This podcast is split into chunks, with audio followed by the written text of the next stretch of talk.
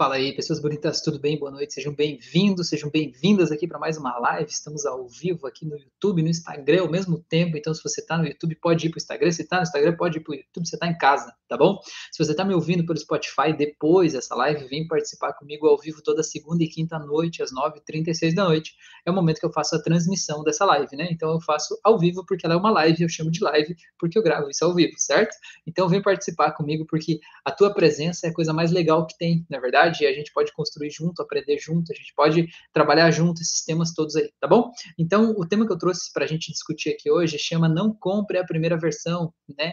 Não acredite na primeira coisa que te falaram, né? Não vá pela onda da primeira informação que você recebeu. Eu já já vou falar um pouquinho mais sobre isso, tá bom? Então, quero saber vocês que chegaram aí, se puderem me dar um ok, se estão me vendo, me ouvindo, se está tudo bem, se está tudo certo, se está tudo tranquilo, conta aqui para mim no chat aqui, para eu saber, tá bom? E eu quero saber de você também, se por algum motivo você já foi vítima de algo que foi enganado, ou algo que foi enganoso, ou de alguma forma assim, você acabou comprando uma primeira versão que você acabou é, vendo que aquela primeira versão estava errada, né? Ou você acabou aceitando uma versão de algo que era apenas uma fração da realidade e não a realidade em si, e você acabou sendo injusto, talvez, com pessoas por causa disso. Ou se você já foi injustiçado por causa de alguma coisa desse sentido, então conta aí para mim, tá bom? Beleza?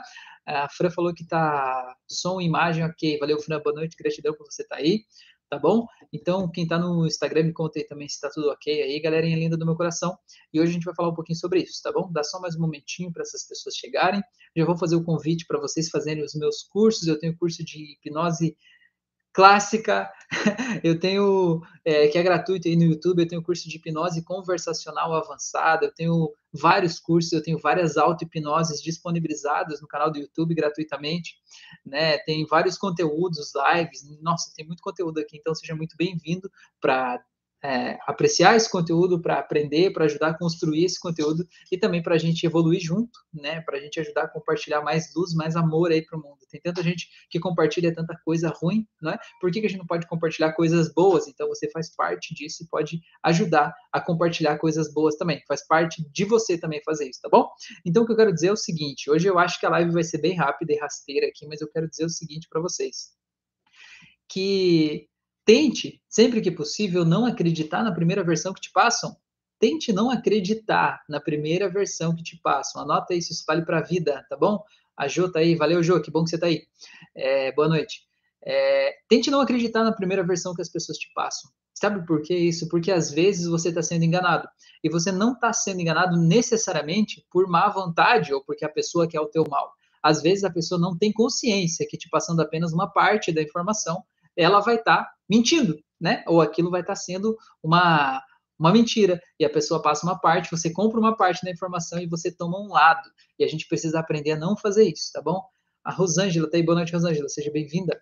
A gente, é natural a gente, como seres humanos, tentar comprar um lado, né? Tentar absorver um dos lados da história, né? Por exemplo, chega alguém te contando uma história que uma pessoa é terrível, que aquela pessoa tá sempre manipulando a outra pessoa e que ela tá ali querendo sugar a outra pessoa, né? Ou que ela tá ali tirando o dinheiro da pessoa, ou que ela tá ali sendo malvada ou algo assim. É normal você querer comprar a versão do oprimido, né? A gente sempre naturalmente tende a comprar a versão do oprimido e ver o outro como ruim. A gente tem dentro da gente essa dualidade, né? Do bom e do mal, e a gente sempre fica tentando buscar quem é o mal e quem é o bom, quem é o certo, quem é o errado da história.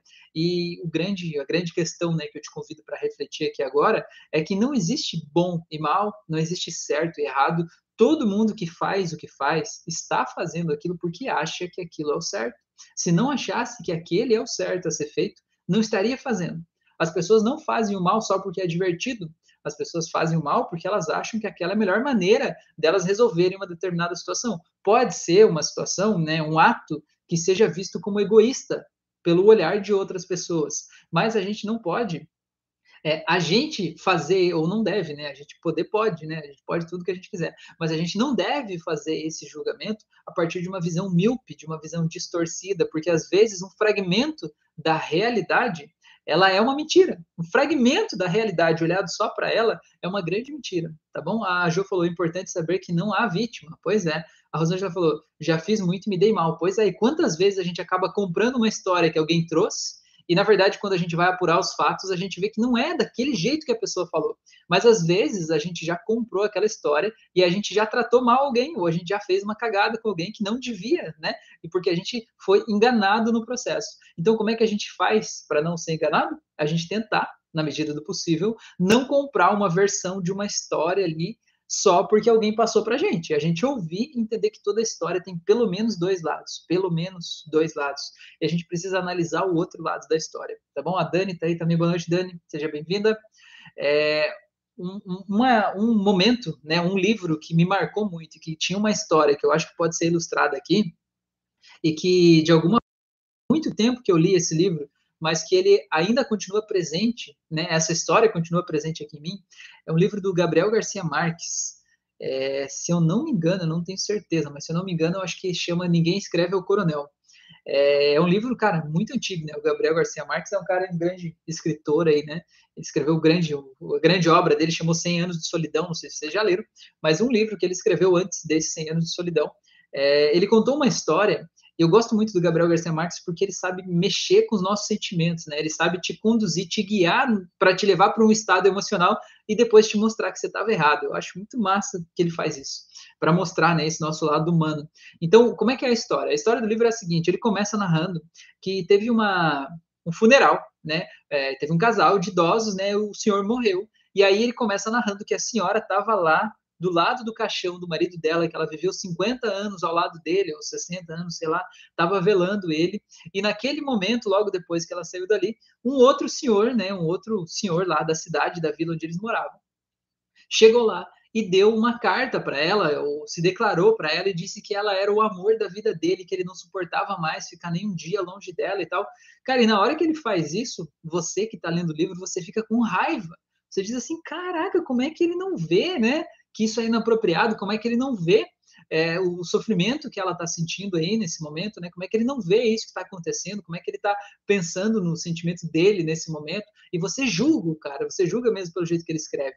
Só que quando você vai lendo o resto da história e você vai entendendo a história que tem por trás, você entende que aquele senhor ali ele sempre, sempre foi apaixonado por ela a vida inteira. E ele nunca viveu a vida dele porque ele sempre esteve ao lado dela, esperando ela, né? Querendo estar com ela, sonhando um dia estar com ela. E lá passou 50 anos, né? Dos 50 anos do casamento dela, ele ficou ali do lado, sempre junto, esperando o momento de que um dia ele pudesse se declarar para ela, porque ele sentia que não devia fazer isso para uma mulher casada, óbvio, né? Então, o que, que aconteceu? Quando ele morreu, o senhor morreu, o ex-marido dela lá, ele imediatamente ele foi tomado por aquele sentimento que ele estava uma vida inteira guardando, ele foi lá e se declarou para ela. E obviamente que foi inoportuno e foi inapropriado. Só que quando você ouve essa história, você entende o porquê que ele fez aquilo. E quando você entende o porquê que ele fez aquilo, você não fica com raiva dele. Você fica até com compaixão, você fica com pena, né? Você se coloca do jeito que o Gabriel Garcia Marques escreve, você se coloca no lugar do cara e você diz assim: meu, eu faria a mesma coisa, eu teria feito a mesma coisa, né? É, então é muito legal a gente ver que muitas vezes a gente toma decisões precipitadas e a gente acaba cometendo crimes, né? Crimes com pessoas por causa do nosso erro de julgamento. Então, é, é, é muito legal a gente tentar olhar um pouco para isso, para como a gente está julgando as coisas, como que a gente está julgando as pessoas e como a gente está comprando a primeira versão que trazem para a gente. Vou dar um exemplo. Se você trabalha com atendimento ao público, por exemplo, né? É, é comum, se tem uma coisa que é comum, é o público reclamar de alguma coisa. Isso é absolutamente comum. Cris, tá aí, noite, Cris. Seja bem. É, é, absolutamente comum o público reclamar de alguma coisa, né? Se você trabalha com atendimento ao público, você sabe disso. As pessoas reclamam. Isso faz parte da natureza humana reclamar das coisas, né? É, o, o que que acontece? Se você trabalha com isso, você sabe que as pessoas reclamam. Agora imagine, por exemplo, que você é o chefe e tem uma pessoa que trabalha com você, certo? E aí um cliente, ele chega lá e reclama do atendimento daquela pessoa que está ali. Existem duas formas de você processar essa demanda. A primeira delas é você tomar aquela reclamação como verdade e, a partir de então, entender que tudo que o cliente está falando é verdade e que aquele funcionário ele está errado, né? E que talvez ele mereça ser punido, castigado ou algo do tipo assim para resolver uma demanda. Mas existe uma segunda visão, que é uma visão mais madura, né? Uma visão mais profissional, uma visão das empresas que mais crescem, inclusive, né? Mais humanas, que é a visão do seguinte: ok, eu entendi que você está fazendo uma reclamação, né? Que tem um ponto aqui. Vou averiguar esse caso, vou tentar descobrir o que, que aconteceu e te retorno, né? Esse é o jeito que as pessoas adultas resolvem os problemas e é assim que a gente deveria fazer também, né? Assim que a gente deveria fazer, não comprar um lado da moeda e já ir falar nesse exemplo, né? Já ir falar com esse funcionário como se ele realmente tivesse errado, né? Porque afinal de contas, as pessoas são humanas e os humanos reclamam, isso faz parte da vida, né? Isso faz parte do, do nosso processo de evolução, de autoconhecimento, faz parte de quem nós somos. Nós somos, ó, saiu até um Samos. A Cris falou, muito bom estar aqui, muito obrigado, que bom que você está aí, Cris. Muito bem. E o Luiz, né? Tá Perseu, mas é Luiz, né? Boa noite, Luiz. Seja bem-vindo. Nós estávamos numa mentoria agora, né, Luiz? Coisa linda, hein? É, a gente estava.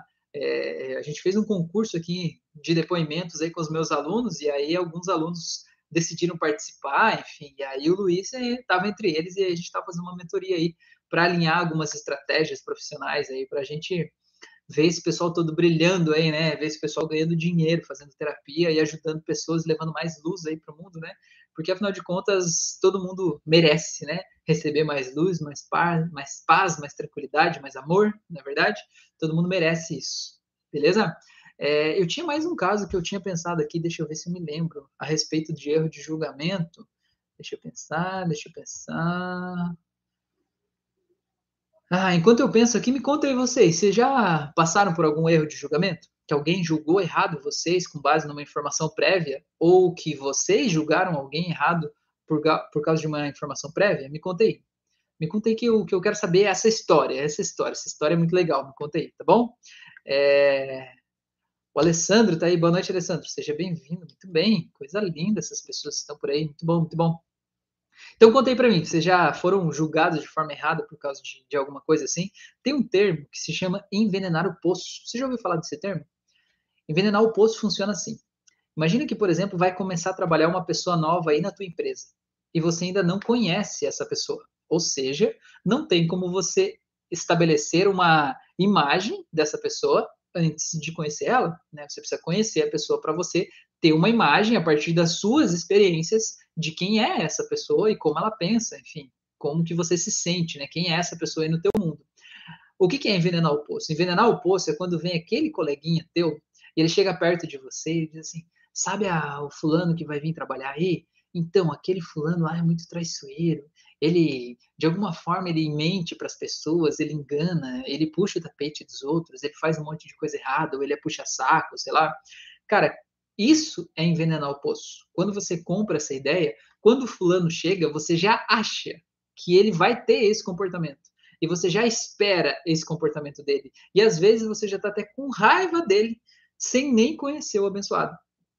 Então, muitos dos erros e equívocos que a gente comete na vida, a gente comete justamente porque a gente está com a fonte envenenada, né? Alguém envenenou a fonte sobre outras pessoas. Alguém está ali, né? De alguma forma colocando pimenta no olho, né? e aí você ou é a vítima, né, ou você está comprando aquela história ali. Então é, é muito legal a gente de alguma forma tentar, pelo menos tentar, olhar para essas histórias e não assumir como verdade nada do que as pessoas dizem de cara, né? A gente entender que existe um discurso ali, mas a gente tentar entender o outro lado, tentar entender pelo outro lado. A gente chama isso de empatia, né? Você se colocar no lugar do outro e tentar entender o que está acontecendo lá no outro universo e tentar saber o, aquela história, né, sobre outro olhar.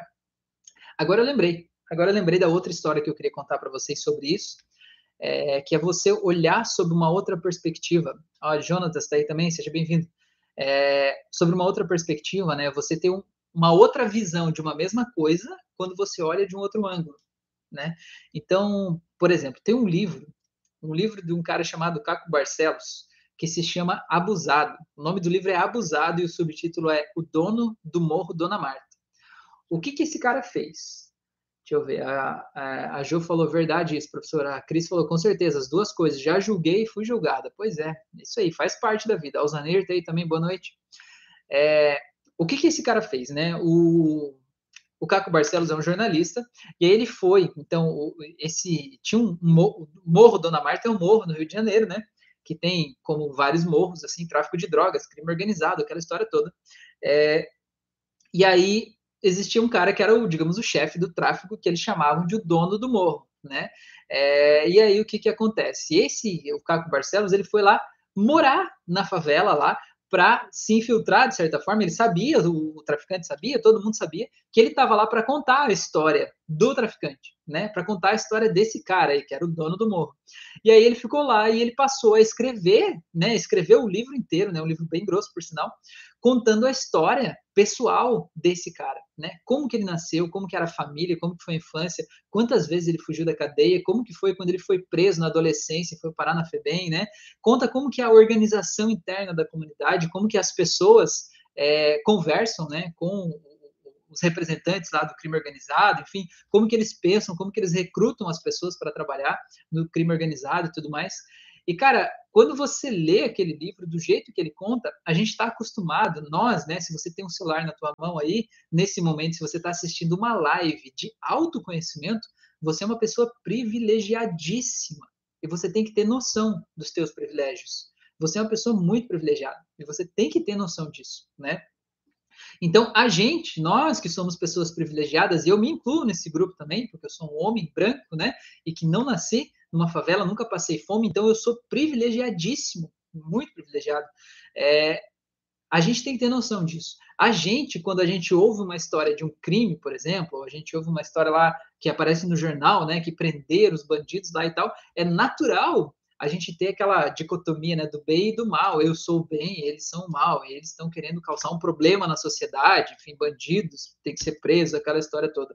Agora, quando você passa a conhecer a história do outro lado, saber que tem um ser humano lá, saber os sonhos e saber o que, que aconteceu para que aquela pessoa viva aquela vida e tome aquelas decisões, muda o teu olhar, né? Muda o teu olhar. Não, não estou dizendo que vai justificar o crime, mas de alguma forma vai te fazer entender por que, que aquela pessoa faz isso. Não quer dizer que você não faria isso ou que você faria algo diferente se estivesse lá no lugar da pessoa. O que você faria pouco importa, porque você não está lá. Né? Você está vivendo a tua vida.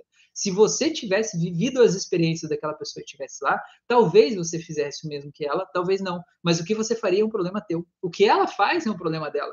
Então, a gente precisa ter a clareza de que toda história tem pelo menos dois lados. Tem pelo menos dois lados. E quando a gente lê esse livro, ele é um livro cheio de detalhes, né? E cheio de, de, de nuances mesmo, né? E você entende a emoção que está envolvida e você entende que, por exemplo, para aquela comunidade lá, naquela época em que aquele cara né, era o líder do, do dono do morro, né? Para as pessoas que viviam lá naquela comunidade, a organização do crime era o bem e a polícia era o mal. Porque a organização do crime é quem trazia dinheiro para eles, é quem empregava eles, é quem dava um bujão de gás para quem não tinha gás, é quem dava comida para quem não tinha comida, é quem comprava os remédios para quem não tinha remédio, e a polícia era quem entrava atirando, chutando, batendo, né? Então, para eles havia uma inversão da relação bem e mal, diferente da inversão que nós privilegiados temos aqui do outro lado, certo? Então, é legal a gente entender que existe uma outra visão, existe uma outra forma de ver as coisas, né? Por exemplo, é, tem pessoas assim que às vezes dizem, né? Eu até conhecia uma pessoa há um tempo que ela dizia assim, né? Que bandido bom é bandido morto, né? Até tem outras pessoas que falam, mas eu digo uma outra pessoa que eu conhecia, né? Que não é do mundo político, que dizia isso e que essa pessoa teve alguém muito próximo dela que foi preso, inclusive, e que eu vejo que a vida, de alguma forma, traz para a gente as experiências que a gente precisa viver para essa pessoa entender no mais profundo íntimo dela que não existe essa separação do bem e do mal, do bandido e do mocinho, né? Todos nós tomamos decisões e todos nós tomamos decisões que às vezes não são as melhores, as mais, as mais apropriadas, mas que pelo desespero do momento, às vezes a gente acaba escolhendo por isso.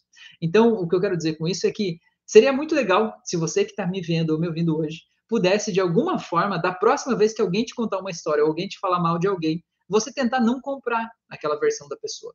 Não comprar aquela versão da pessoa, mas você apenas ouvir e analisar e tentar entender o que, por que, que a pessoa está te contando a história daquele jeito. Porque existem muitas outras formas de contar a história. A mesma história tem muitas outras formas de contar essa mesma história que talvez vão dar um desfecho diferente, talvez vão dar um resultado diferente, né? E isso muda tudo. Isso muda tudo, muda o nosso jeito de interpretar o mundo, muda o jeito que a gente se sente diante das pessoas, muda o jeito que a gente se comporta diante das pessoas, muda tudo. Né? Então tente, pelo menos tente, faça esse exercício de não julgar as pessoas sem saber da história completa. dentro da terapia a gente aprende muito isso porque a pessoa, né, o paciente, quando ele vem para a sessão, geralmente ele nunca é o culpado de nada. Culpado é sempre o outro. Culpado é o meu pai, a minha mãe, meu irmão, minha vizinha. Culpado é o meu chefe, culpado é a minha esposa, culpado é o outro. Só que aí, quando a gente vai ouvir essa história, a gente vai olhar, a gente entende que o outro tem sim um motivo para fazer o que ele está fazendo. E que se você olhar na história, se você tiver empatia de se colocar no lugar do outro, que é o vilão daquela pessoa que está falando com você, na verdade, para o outro, provavelmente o teu paciente é que é o vilão. Ele que é o errado. E você precisa, de alguma forma, entender esse processo, né? Entender que quando ele está falando que o outro é o errado, ele está se vitimizando, né? Ele está se colocando como coitado, como pobrezinho da situação. E talvez ele não faça isso por mal, mas ele faz isso porque de alguma forma ele ganha algo com isso. Ele ganha a tua empatia, ele ganha o teu respeito, ele ganha o teu carinho, e ninguém quer assumir que faz merda, né? A gente não quer assumir que a gente faz merda. A gente quer fazer de conta que nós somos seres iluminados, né? Muito abençoados e que todos somos seres de luz aqui, mas na verdade todos nós somos humanos, né? Se você vai para essa pegada espiritualista, sentir que você é um ser de luz, teoricamente você não estaria mais aqui, né? Se essa é a tua visão, né? Não estaria mais aqui nesse plano, nesse momento que aqui o momento é justamente esse, da gente entender o que a gente está vivendo aqui e, de alguma forma, a gente entender o que motiva a gente e guiar a gente pelos caminhos certos, né? Guiar a gente pelo que motiva e desviar a gente do que desmotiva, né? Tá bom? Gente, então eu acho que era isso por hoje, né? 20 minutos, mas acho que já era isso. Tem mais algum assunto que vocês querem falar? Alguma coisa que eu não respondi? Algum ponto que eu deixei sem nó? Me conta se essa mensagem fez sentido aí para vocês. Se não fez, se de alguma forma isso vai tocar o coração de vocês para vocês serem mais delicados com as pessoas perto de vocês, ou se de alguma forma isso vai te ajudar a entender aquela pessoa que sempre está te culpando de algo, entender que talvez ela esteja com a fonte envenenada sobre você, ou que talvez ela está comprando sempre a primeira versão que levam para ela. E aí é por isso que de alguma forma ela já vem com a decisão tomada, com a ideia tomada. E se você entende isso, você entende que talvez você precise conversar com essa pessoa no sentido de fazer ela fazer o caminho inverso, né? Entender que não é porque alguém falou aquilo que é verdade. Eu sempre digo falar não custa nada.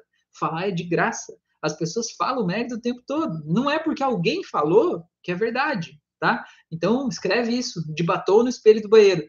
Não é porque alguém falou que é verdade, tá bom? Então escreve isso, guarda isso para você, beleza? A Cris falou que gratidão faz muito sentido, o Fabiano falou muito bom, beleza? Gente, eu quero convidar vocês para fazer os meus cursos, para fazer as auto-hipnose que tem aí no canal. E se por algum motivo vocês sentirem que eu, essa pessoa linda que vos fala, que eu posso te ajudar a melhorar a tua vida, de alguma forma encontrar mais paz de espírito, resolver essas questões emocionais que talvez tenham te impedindo de ter a vida plena que você merece, Manda uma mensagem para mim no Instagram lá, que vai ser um prazer te responder, te ajudar no processo de terapia. Eu atendo à distância, por chamada de vídeo, então atendo gente do mundo inteiro, qualquer horário, né? Então, se você sentir que eu posso te ajudar, manda uma mensagem. Quem sabe, talvez eu possa mesmo, né? Se você estiver preparado, quem sabe, talvez eu possa te, te, te ajudar nesse processo aí, tá bom? É, a Cris falou, você é iluminada, olha só que beleza. Segundo Jung, Jung né? Carl Jung, toda percepção é uma projeção, Cris. Então, você está vendo isso em mim, então quer dizer que que está em tu, não é verdade? É, o Alessandro falou sim, fez muito sentido. Valeu. E a Rosângela falou gratidão. Beleza, gente? Então se cuidem. Um grande abraço para todos vocês. Tenham uma ótima semana. Um grande abraço aquela história toda. Se cuidem e até a próxima.